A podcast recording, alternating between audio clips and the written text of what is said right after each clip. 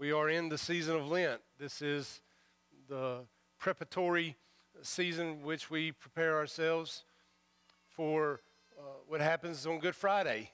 It is uh, 40 days, not counting Sundays, that lead us along this journey toward Easter. And so we began this sermon series last week Give Up Something Bad for Lent. And the idea is that oftentimes Christians in their practice, as an act of discipline, they give up something for this 40 day period. Something like chocolate or carbs, or in my case, it's going to be college basketball. Um, but the idea is that giving up those things never really changes us as we would hope that it would. And so this year we intend to give up bad character traits or bad approaches to life. That's the motivation behind the series. And so today we find ourselves in Paul's letter to the Philippians, and it's chapter 2, verses 1 through 13. For some of you, this may be a familiar verse or familiar passage, I'm sorry. If then there is any encouragement in Christ, any consolation from love, any sharing in the Spirit, any compassion and sympathy, make my joy complete. Be of the same mind, having the same love, being in full accord and of one mind. Do nothing from selfish ambition or conceit, but in humility regard others as better than yourselves. Let each of you look not to your own interests but to the interest of others. Let the same mind be in you that was in Christ Jesus, who, though he was in the form of God, did not regard equality with God as something to be exploited, but emptied himself, taking the form of a slave, being born in human likeness, and being found in human form, he humbled himself and became obedient to the point of death, even death on a cross. Therefore, God also highly exalted him and gave him the name that is above all names, so that at the name of Jesus every knee should bend in heaven and on earth and under the earth, and every tongue should confess that Jesus Christ is Lord to the glory of God the Father. Therefore, my beloved, just as you have always obeyed me, not only in my presence, but much more now in my absence. Work out your own salvation with fear and trembling. For it is God who is at work in you, enabling you both to will and to work for his good pleasure. This is the word of God for us, the people of God. Thanks be to God. Would you pray with me?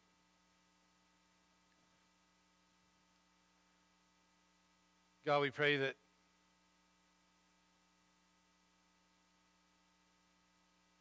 we hear what it is that you would have us to hear today. We trust that your spirit is heavy among us and that we are prepared to receive your word through this vessel, this preacher. May it be so. Through Christ. Amen. The Christ hymn is a, a beautiful piece of Scripture.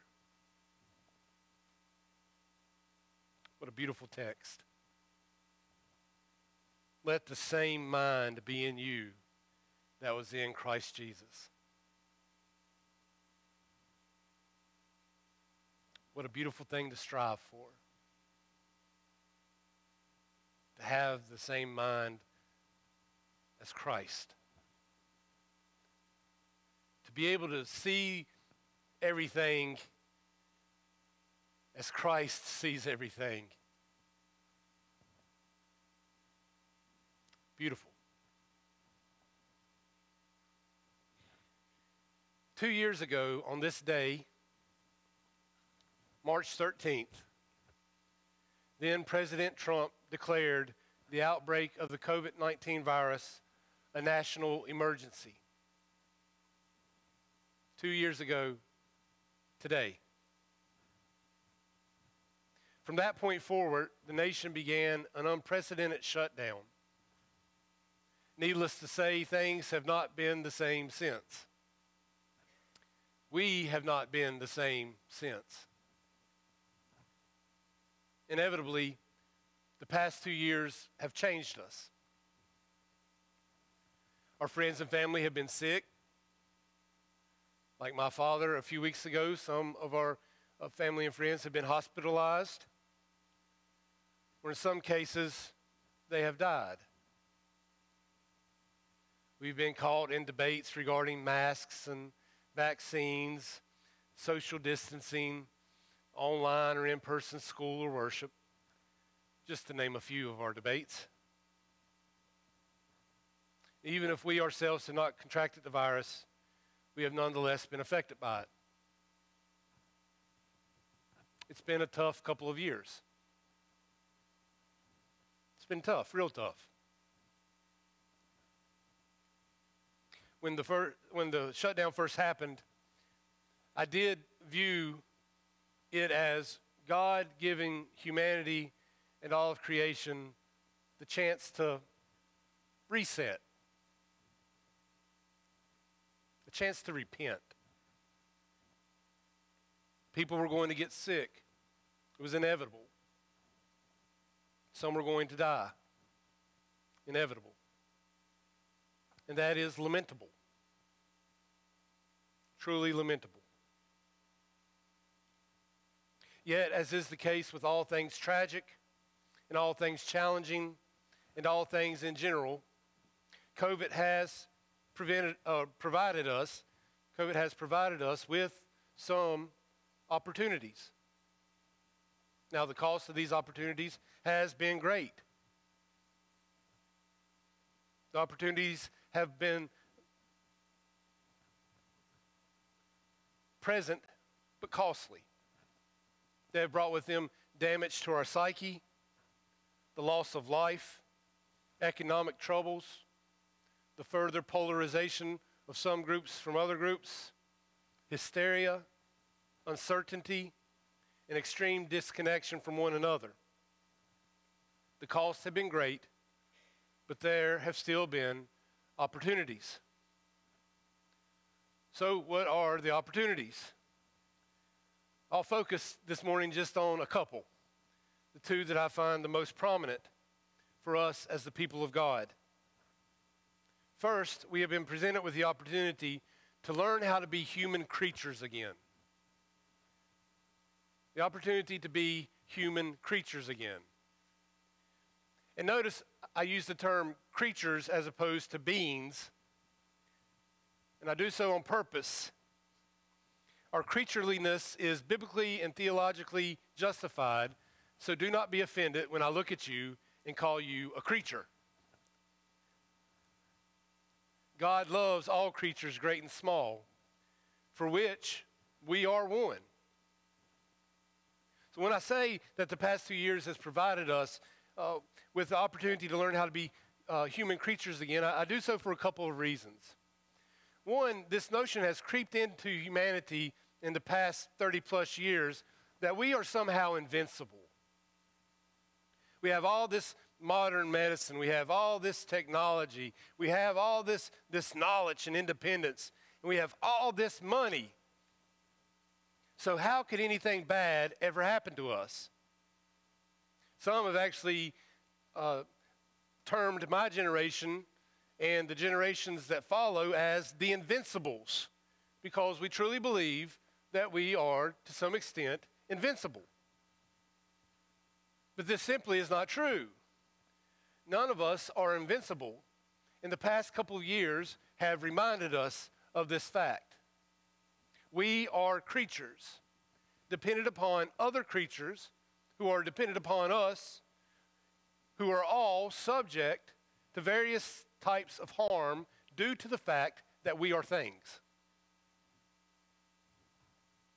The past two years have provided us with an opportunity to live with the knowledge of our vulnerability. Come to find out, there are limitations in life. Despite what the creative marketers at this or that company will tell you, we have been reminded that there are limitations in life. We can acknowledge those limitations or we can ignore them, but the truth is, we are aware that they exist. The other reason that I choose the term creature to describe our condition as opposed to being is quite simply because over time we have forgotten how to be. We just don't know how to be anymore. We have stopped being human beings and we have turned into human doings. Now, there are various opinions as to when that shift happened from our being human beings to becoming human doings. Depending on your perspective and context, it could have happened as far back as 50, 100 years ago. Because of our advances in technology, because of our quest to live as isolated people unrestricted by the limitations of shared life, because of our misguided view of ourselves as above harm, we have forgotten how to just be. To be. To be in the world, rightly centered. To be in the world. And the last two years have provided us with an opportunity to reset and to learn how to be the be part of the being. Now, I remember the, the first lockdown, the, the, the main lockdown. And I remember how quiet everything became all of a sudden. You remember that? Everything became so much more quiet except for the birds and the squirrels. They got louder. Obviously, the reason that they got louder is because everything else got quieter. They were louder. I remember going out several times when we were on lockdown and, just sitting, just being present in the world and having the opportunity to do so because a lot of the things that would have been demanding my attention suddenly weren't demanding my attention anymore. And I was given the, the gifted opportunity to just go sit and be. And that's how I was able to notice that the birds and the squirrels were louder. Because I, I was able to, to be. Now, I remember taking a couple of my kids on several walks just going out and, just walking amongst the trees and the plants and the birds and the squirrels and pointing out to them, you see this? Look. Look, see. This is a thing, and it's called this. And it is good because. Look at this thing. See it? It's good. This is why. And half the time, as we were going on these walks, these journeys, I, I couldn't remember who told me the names of these things and why they were good. But I had the knowledge in me. And it was coming back to me. It was coming back to me. I had that knowledge in me, and it was coming back to me. And more and more, I found myself just able to be. As my knowledge of these things came back to me, then the connection, the connection between myself and these things felt more vibrant, more real than they had ever felt in my life. If everything was as wide open then, busy, as it was prior to that shutdown, and as it is now, those moments would never happen. Those children will not have the opportunity to just be with me. The connection that does exist between us and all creation would be muted by our doing. Those children will not learn about their creatureliness through a real three dimensional engagement with the world. So much of our world is now presented to us in two dimensional ways. It's presented to us and, can, and consumed by us in two dimensional ways. It is hard for us to be as God intends for us to be if we are not living a three dimensional life. Shutdowns and pauses and being confronted by or confronted with our mortality, these have been opportunities to learn how to be in our creatureliness in three dimensional ways. But I'm afraid that we haven't made much out of our opportunities. And I say this in the most lovingly and prophetic way that I can. I don't know that we've collectively or perhaps individually learned all that much or made the most of our opportunities. We still long for things to go back the way they were before. How many times have we said or heard that? I wish things could just go back the way they were before. The truth is, we weren't exactly the way we were supposed to be the way things were back before. That should not be our goal to return back to the way we were. Our goal as we trudge through these past uh, difficult two years and onward should be to live more into the image of God in which we were made and to strive to have the same mind that is in Christ Jesus. And that involves, friends, learning how to be again. We know all these things now that we didn't know before, or maybe we had forgotten them, or maybe we had been told that they weren't as important as we now know they to be we have an opportunity still to reprioritize our lives. We have an opportunity still to focus on the things in life that really matter. So many of the things we think matter, they, they don't matter. We have an opportunity to focus on the things that do. We have an opportunity to, to appreciate the goodness that is around us. It's everywhere. Appreciate it. We have the opportunity to remember that the best song of all song is bird song. We have an opportunity to embrace what it means to be made in the image of God who is familiar with suffering and pain.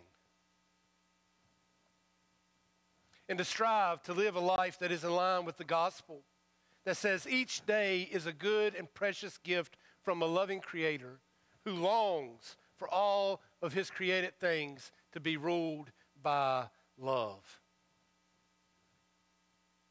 To strive to live a life that is in line with the gospel, that says each day is a good and precious gift from a loving creator who longs for all creatures to live lives of gratitude and appreciation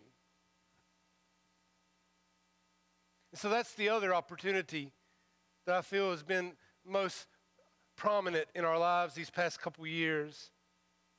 The past two years should have taught us the value of gratitude. Each and every day is a gift. It's a gift. It's all a gift. Every bit of it good, bad, or otherwise. It's a gift. I know sometimes it doesn't feel like a gift. Sometimes it stinks. Sometimes depression sinks in. Divorce happens. Wars erupt. Innocent people are killed. Tragedy strikes. Sometimes it does not feel like a gift, but it is. It's all gift. Each breath,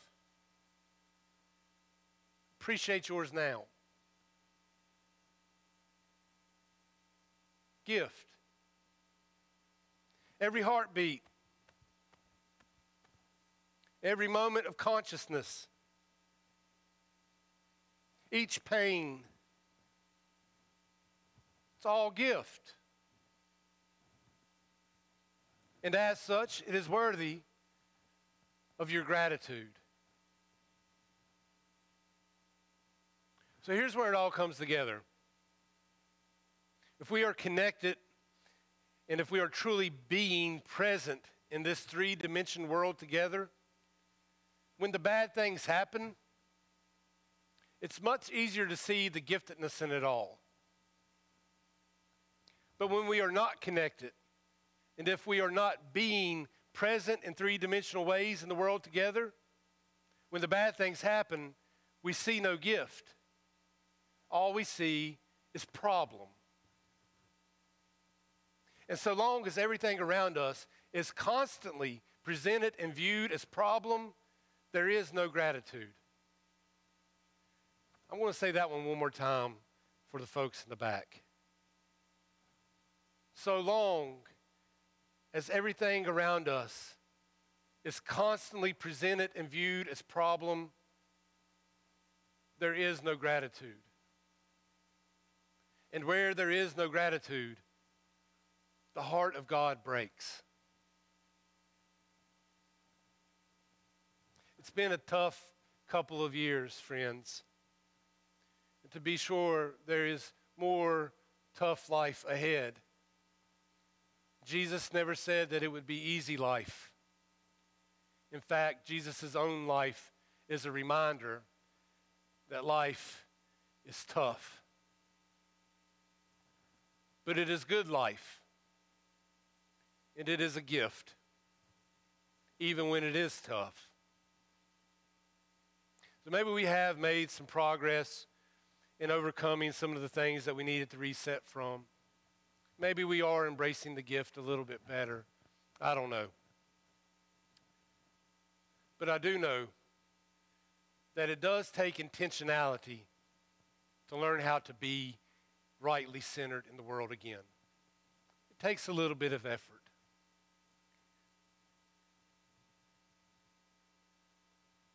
But it's also quite simple. Just look. see. That thing's good. Look at it. Look. See. Just be. Connected. Vulnerable. Grateful. And alive fully alive. And having the same mind that was in Christ Jesus, who is also fully alive. Pray with me.